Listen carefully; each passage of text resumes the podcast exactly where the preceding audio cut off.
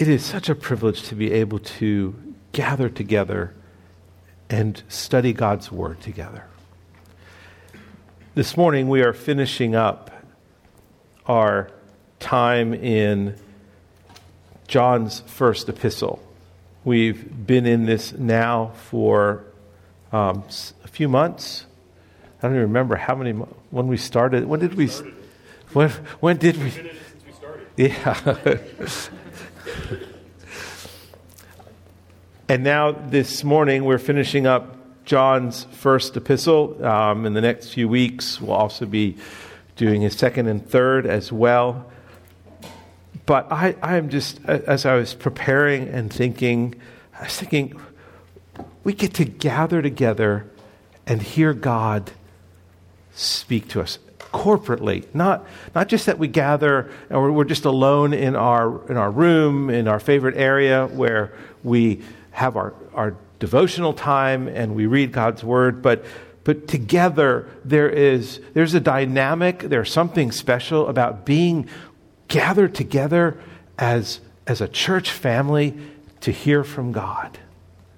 Uh, I don't ever want us to, to just to miss appreciating that and how special that is. And it is, it, it is, it is purposed by God that we gather together to sit under the teaching of His Word uh, because we move together, we live together as a church family, we accomplish things on behalf of the Lord together as a church family, and we want to grow spiritually together as a church family. And so, as I'm finishing up this morning with this, this letter, um, I want you to know Devin and I are committed to week in and week out preaching expositorily through the Word of God. And however long the Lord allows me to live in the beautiful state of Maryland and to be a pastor in this church. Um, my heart, and I've told Devin, my goal, if at all possible, is to be here long enough so that we have preached through every book of the Bible. That's my heart. So let's get into the Word of God. Look with me in 1 John chapter 5 and in verse 13. This is annoying. I do not have the ears required for this apparatus. Verse 13, John writes, I write these things to you who believe in the name of the Son of God, that you may know that you have eternal life. And this is the confidence that we have toward him, that if we ask anything according to his will, he hears us. And if we know that he hears us, in whatever we ask, we know that we have the request that we have asked of him. If anyone sees his brother committing a sin not leading to death, he shall ask, and God will give him life. To those who commit sins that do not lead to death, there is a sin that leads to death. I do not say that one should pray for that. All wrongdoing is sin. But there is a sin that does not lead to death. We know that everyone who has been born of God does not keep on sinning, but he who is born of God protects him, and the evil one does not touch him.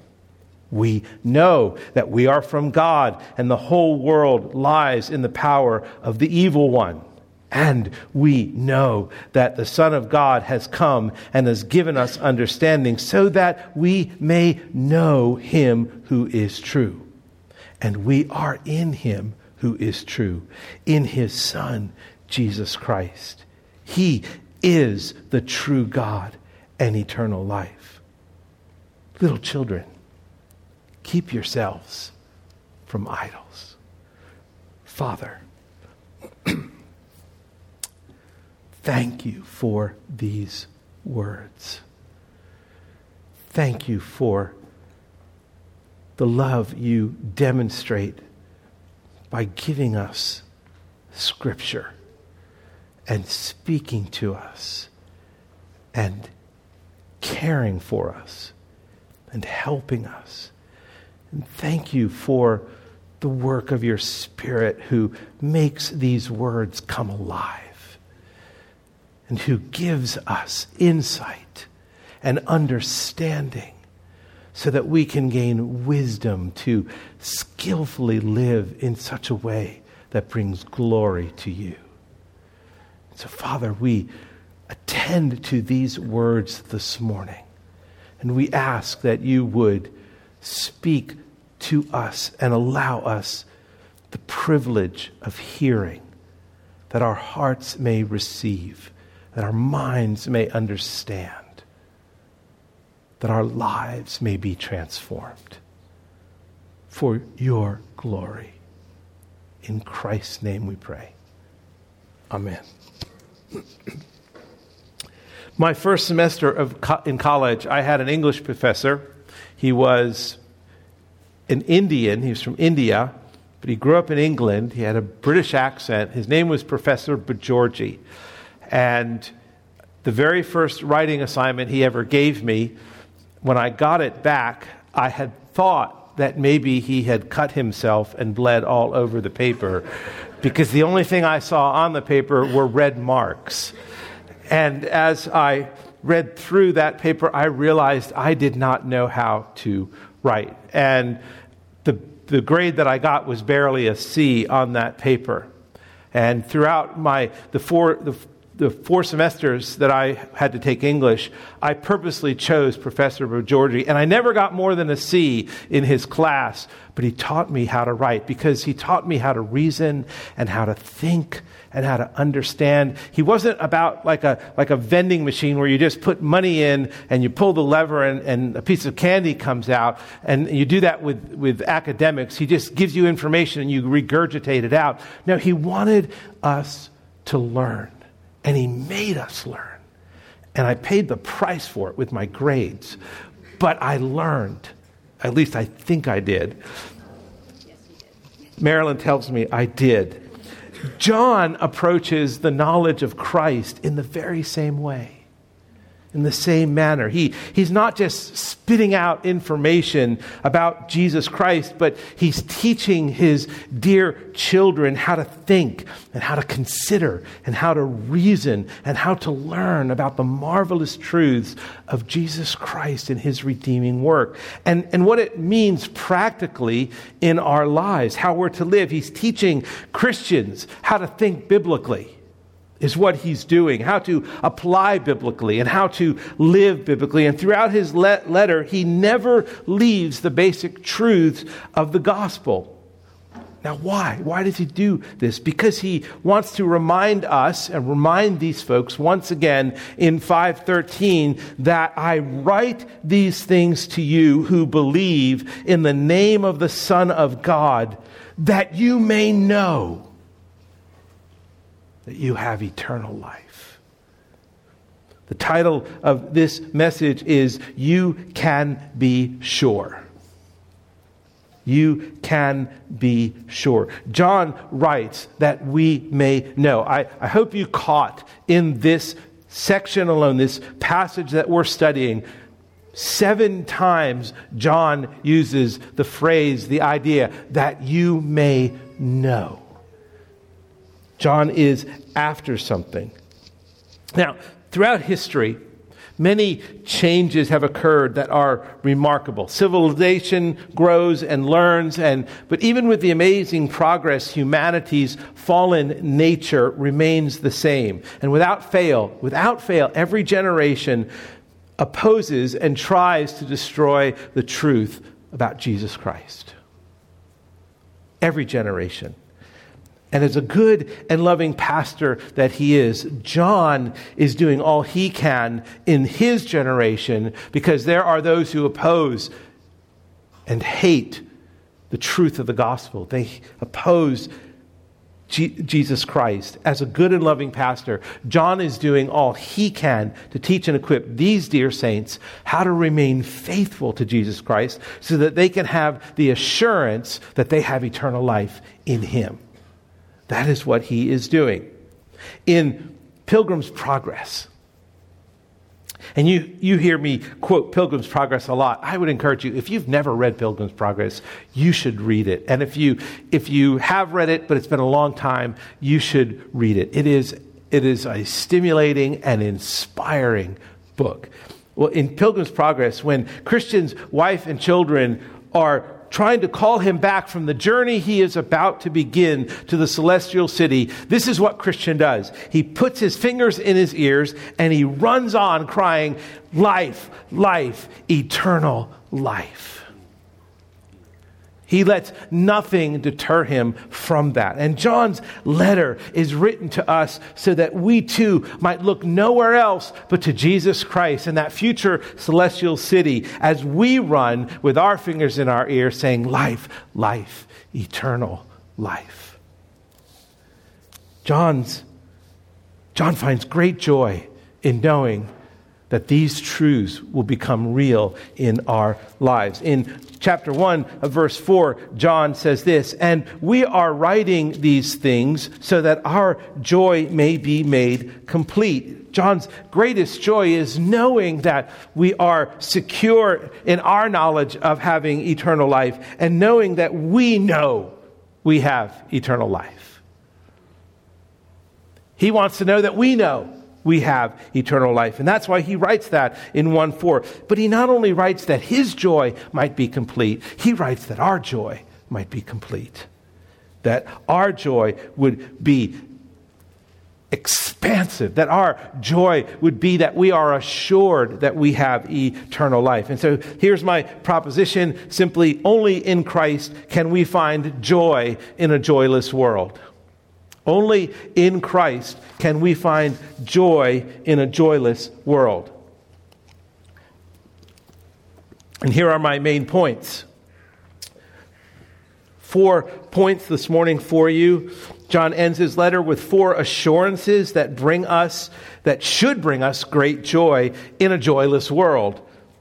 The first assurance is that we know that God hears and answers our prayers. The second assurance, we know that we are free from the bondage of sin and under the protection of Jesus Christ. The third assurance, we know that we belong to Christ and not the world or the devil who rules the world. And the final assurance, we know Jesus Christ. Let's look at the first assurance. We know that God hears and answers our prayers. In verse 14, and this is the confidence we have toward him that if we ask anything according to his will, he hears us. And if we know that he hears us in whatever we ask, we know that we have the request that we have asked of him. John believes that, brothers and sisters, he believes every Christian can and should have confidence to approach God in prayer that nothing should prevent us, should hinder us from going to God in prayer. We are privileged to talk to God, with God, in an uninhibited, open, and free way, with reverence and submission, but we are free to talk to God. It is because we are children of a loving and heavenly Father who loves to welcome us into his presence.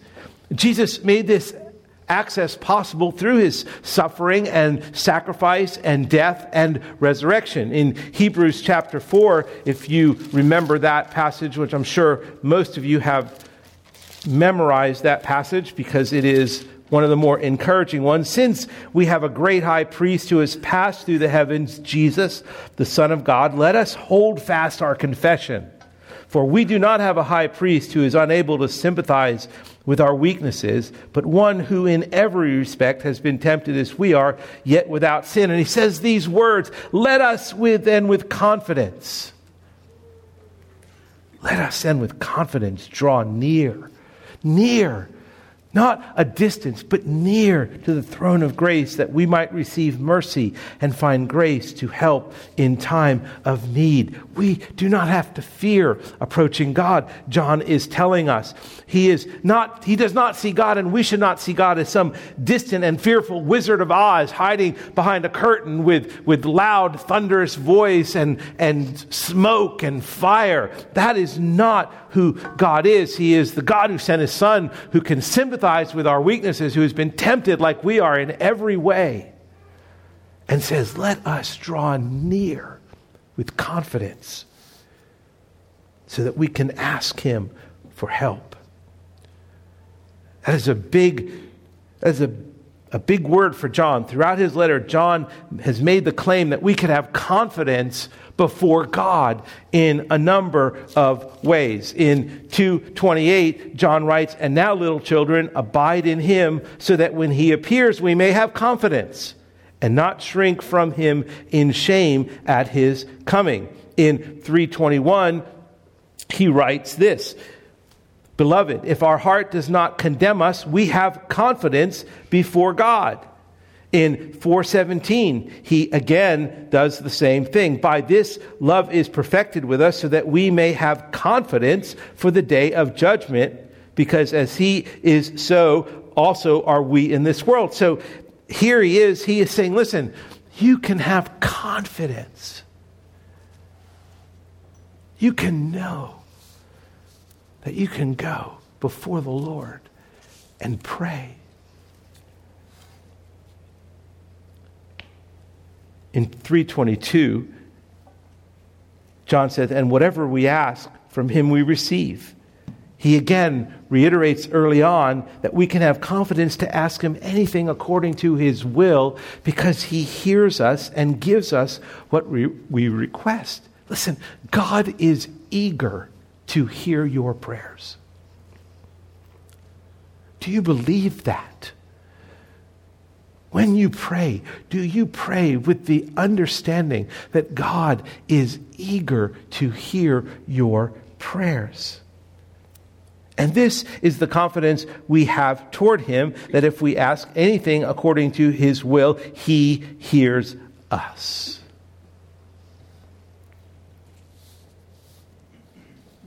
Praying with confidence is an evidence that we believe in Jesus Christ as the eternal God, which gives us confidence in knowing we have eternal life. But there is a caveat. We must pray according to his will. And how can we know we are praying according to God's will? David Jackman, in his commentary, says this Our praying is never on surer foundation than when it is grounded in Scripture, for here God's will is revealed. As we pray Bible prayers, we know that God will hear and answer. the question is what are Bible prayers? They are prayers in accordance with God's Word. Simply that. Prayers like, Lord, Please help me to love my church family. Well, how do we know that's a Bible prayer? Because throughout John's letter, he's told us that we are to love one another, to obey God's commands. Lord, please forgive me of my sin. 1 John 1 9. If we confess our sins, he's faithful and just to forgive us and cleanse us from all unrighteousness. Lord, please help me to stand firm in the faith. Lord, please deliver me from evil. The Lord's Prayer. Please, Lord, help me flee youthful lust. 1 Corinthians 6 18. Lord, please provide my daily bread. The Lord's Prayer. Lord, please help me to help those in need. Lord, please save the lost, and etc. On and on.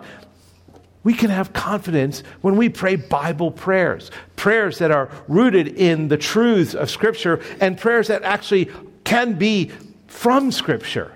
Whether it's praying the Psalms and inserting our names in there or whatever. One, uh, I wanted to mention a book that I have read and loved. It's by D.A. Carson. It's a call to spiritual reformation. And it's, it's really a book about how to pray scripture. It's an outstanding help to, to learn how, how to pray biblically. And that is what is what John is, is saying here. We can be confident that God will answer our prayers when we know we're praying according to God's will. It doesn't mean we can't pray other prayers. It's not like we have to only pray Scripture. But we want to pray according to Scripture. And we can be confident that God will answer prayer, and even when it's not immediately evident. There's a graphic Old Testament illustration in Daniel 10 where the answer to Daniel's prayer, Daniel prayed and there was a period of 21 days before da- Daniel's prayer was answered. And, and Daniel has this conversation with Gabriel about that, and, and he's saying, Yeah, I, I, was, I was prevented by the prince of Persia. He's talking about the, the, the devil. And so there's, there's this spiritual warfare going on that is before Daniel's prayer gets answered. And you can go back to Ephesians 6 and you can see that our, our, our warfare is not against flesh and blood, it's spiritual. And so that's, that's one explanation of why we may not see an immediate answer to prayer. But what we do know is what the scripture teaches us. and if we know that he hears us, and we do know that he hears us, in whatever we ask, we know. Again, here's John. We know that we have the requests that we have asked of him. Why would you not pray? What then could possibly prevent you from praying?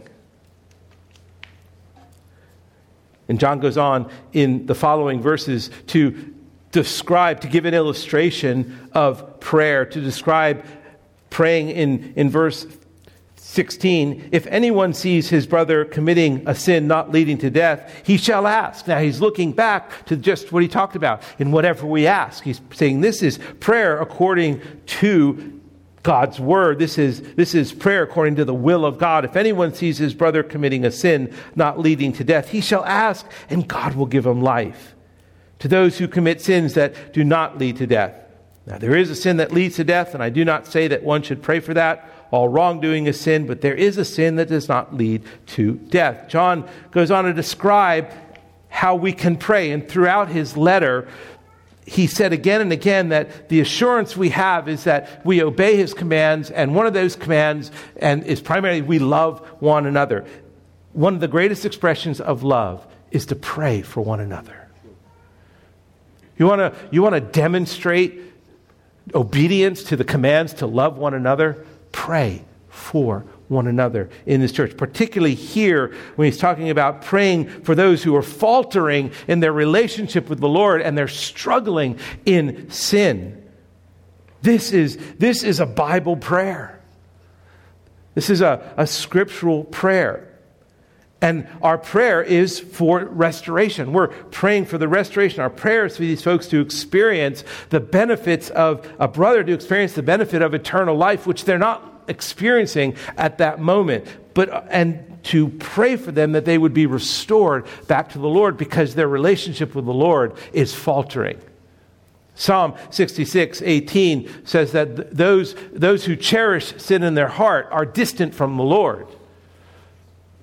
And that is why we pray for these folks. And one last comment about this section. The context of 1 John is assurance that is pitted against the false teachers who have been denying the incarnation of Christ. These people who are denying the inc- incarnation of Christ were, were men who were actually, men and women who were actually a part of this church, who left this church and are now proclaiming heresy. And they're denying the incarnation of Christ. They're denying the deity of Christ. They're denying Christ. That's what these folks are doing. They have turned their backs on Christ. They were never true believers in the first place. It's not that they've committed the unpardonable sin, but they were never pardoned in the first place. And so that is what John is referring to here. David Jackman says this the sin that leads to death is unforgiven and remains unforgiven because it refuses to appropriate the gracious means of pardon which God has provided. These people cannot be true believers. Whatever they claim, for the essence of unbelief is to deny Christ, who Christians confess as Savior and Lord. So, our first assurance is that we know God hears and answers our prayers. The second assurance is this we know we are free from the bondage of sin and under the protection of Jesus Christ. Look at verse 18. We know. We know that everyone who has been born of God does not keep on sinning, but he who was born of God protects him, and the evil one does not touch him. John, John is clear. Christians do not go on sinning. Not that we don't sin, That's not what John is saying here. But we are no longer in bondage to sin. In 229, John writes, If you know that he is righteous, you may be sure that everyone who practices righteousness has been born of sin. So the opposite of, of practicing sin is practicing righteousness. In 3 6, he goes on to say, No one who abides in him, in Christ, keeps on sinning. And then in 3 9, he continues that thought and he says, No one born of God makes a practice of sinning. For God's seed abides in him, and he cannot keep on sinning because he has been born of God. We know we are free. We know that everyone who has been born of God does not keep on sinning. We've been freed from the dominion, the bondage, the slavery of sin because of the finished work of Christ on the cross by his death and his resurrection, we are no longer slaves to this world, to this devil, to our own sinful nature, in that we are not in bondage to sin. Do we sin? Yes. We still live in this body. We still live in a fallen world. We still live in, in fallen bodies, and we still have to battle the presence of remaining sin. But we do not have to go on practicing sin which is what John is after there. He knows that our salvation is anchored in Christ and sustained by the Spirit, and that Jesus protects us from the grip of the evil one. Look at this here in this passage. It, we know that everyone who has been born of God does not keep on sinning, but he who is born of God, he's speaking of Jesus there, but he who is born of God protects him. Jesus protects us and the evil one does not touch him. That word touch, John uses that same word touch in, in his gospel in chapter 20 when he's talking about Mary who encounters the risen Christ and she realizes who he is and she clings to him. Do you remember? She grabs him and she clings to him. That's that Greek word, to cling. And that is what, what John is writing here. The evil one does not touch or cling to you. In other words, Christ is protecting you.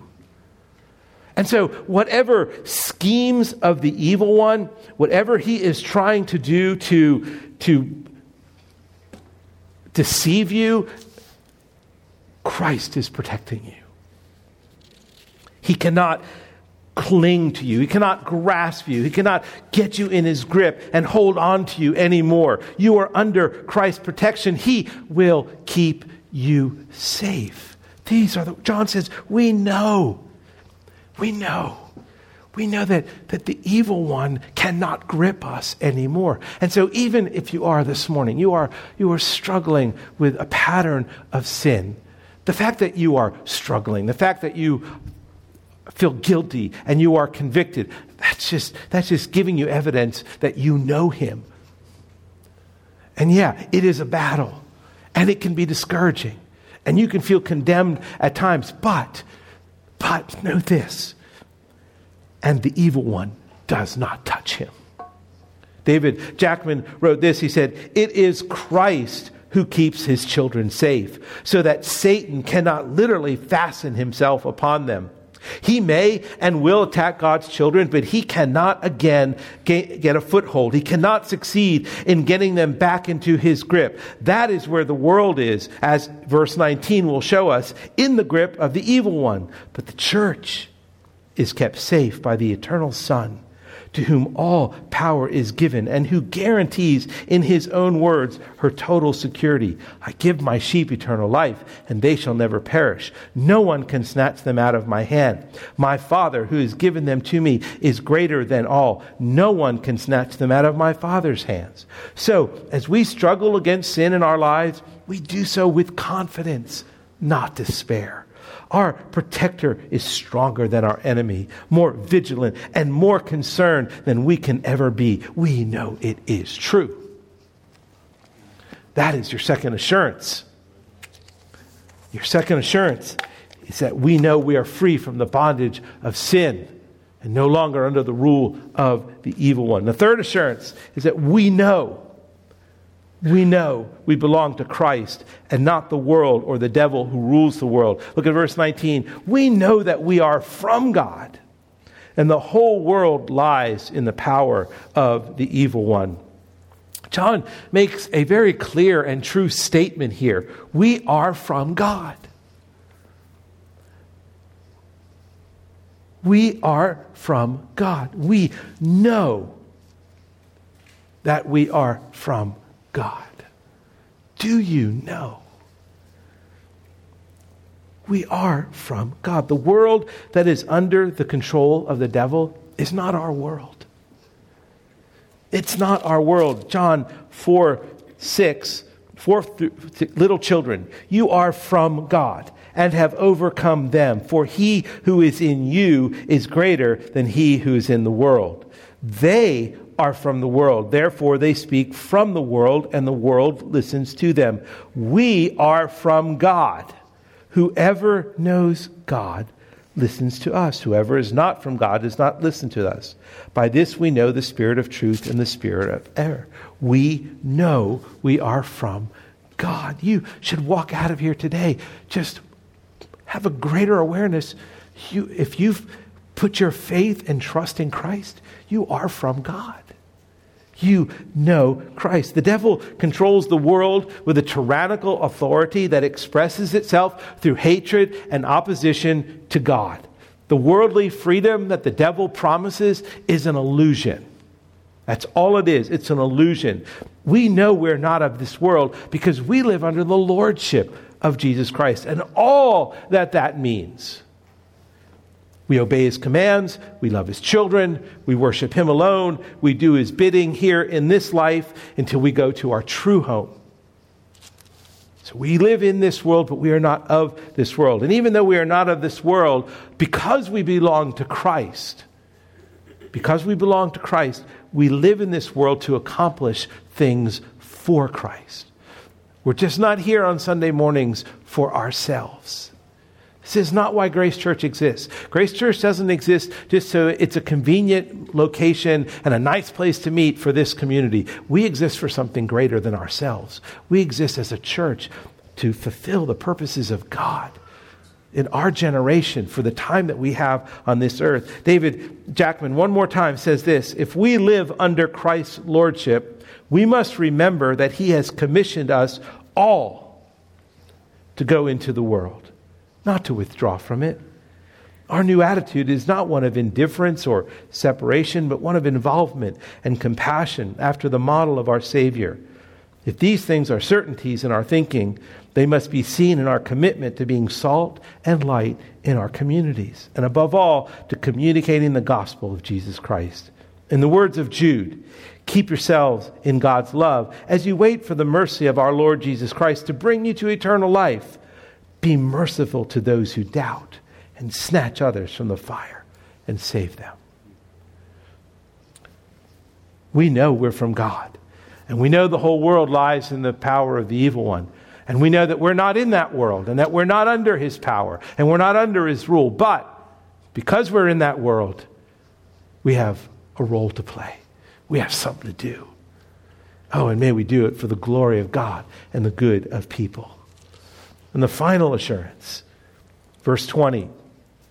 And we know that the Son of God has come and has given us understanding so that we may know him who is true. And we are in him who is true, in his Son, Jesus Christ. He is the true God and eternal life. Uh, there is no more clear statement about who Jesus Christ is than this passage right here. He is the true God and eternal life. The, the final assurance, the final assurance is we know him who is true. John gives them assurance by reminding them simply this they know Jesus Christ because they've believed that Jesus has come in the flesh and they've been given understanding about the true knowledge of God our minds. The, the God of this world, Scripture says, blinds the minds of those who don't believe. And they cannot see and understand the true knowledge of who God is. We do. We have understanding. The Son of God has come and given us understanding. You, as finite people, you get to know the infinite God. Right here. Right here. And you can get on your knees and you can pray. And you can have God hear you. And God answer you. It is the knowledge of God the Father. How amazing is that, that we can know God? Sinful, finite. How is it that we can know God? Not only know Him, but to be in Him. We are in Him who is true. We are attached. We are connected. We have fellowship with God the Father because if we are in Christ, who is the true God, so we're in the Father. We're in Christ, we're in the Father.